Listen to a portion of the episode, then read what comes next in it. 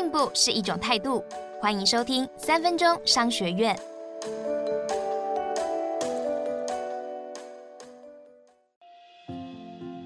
今天要和你谈的是如何用制度管理人性。故事的主角是台湾的共享经济平台杰克邦，运用会员年费制度，让顾客与清洁员不再私下交易，留住客户也留住生意的故事。共享经济曾经席卷全球，但随着平台用户数快速扩大，浮现两大问题：一、服务品质不佳；二、获利模式不明确。该怎么解决？这间公司想到几个妙招。先说它的商业模式，它是一间以网络平台媒合的居家清洁服务。相较于一般传统清洁公司，一位督导最多只能管理三十位清洁员，但他因为导入系统自动媒合，只需两个员工就可管理四百位清洁员。这些清洁员被称为杰克，清洁的洁，顾客的客。二零一八年，他营收超过一亿元，用户数将近六万人。在台湾原生的共享经济新创公司中数一数二。前两年，它营收每年都以两倍速度成长，但到第三年，成长率突然只剩三成。他们发现顾客回流减少，可能有两个原因：一是客户不满意，二是客户跳单了，私下和清洁员交易。要怎么解决服务品质不佳、客户不满意的问题呢？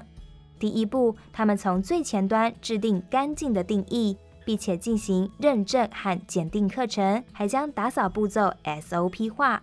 而公司还设定检定课程，透过检定认证，快速的筛选和培育新人。虽然能够通过认证并愿意留下来接案的清洁员只有约百分之五，但品质更有保证。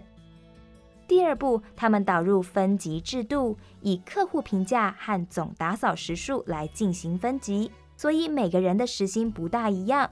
这让清洁员有努力目标之外，消费者也知道一分钱一分货，可以自行挑选想要价格的清洁员。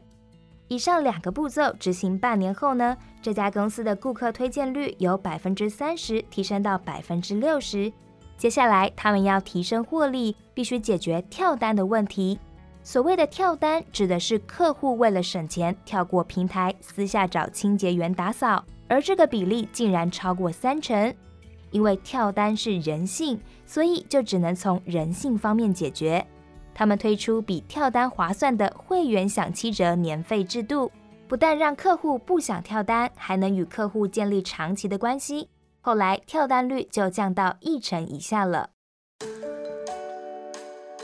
今天我们学到了经营共享经济平台，虽然可能会遇到服务品质不佳、跳过平台私下交易等问题，但如果从制度面与人性面下手，就可以把客户留在平台上，确保长期获利哦。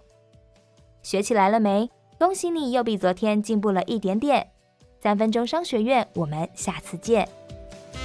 想听更多商业知识，欢迎下载商周 Plus App，商周官网也可以收听，或者是点资讯栏的连结。还要记得订阅商周吧 Podcast，才不会错过每一集的节目哦。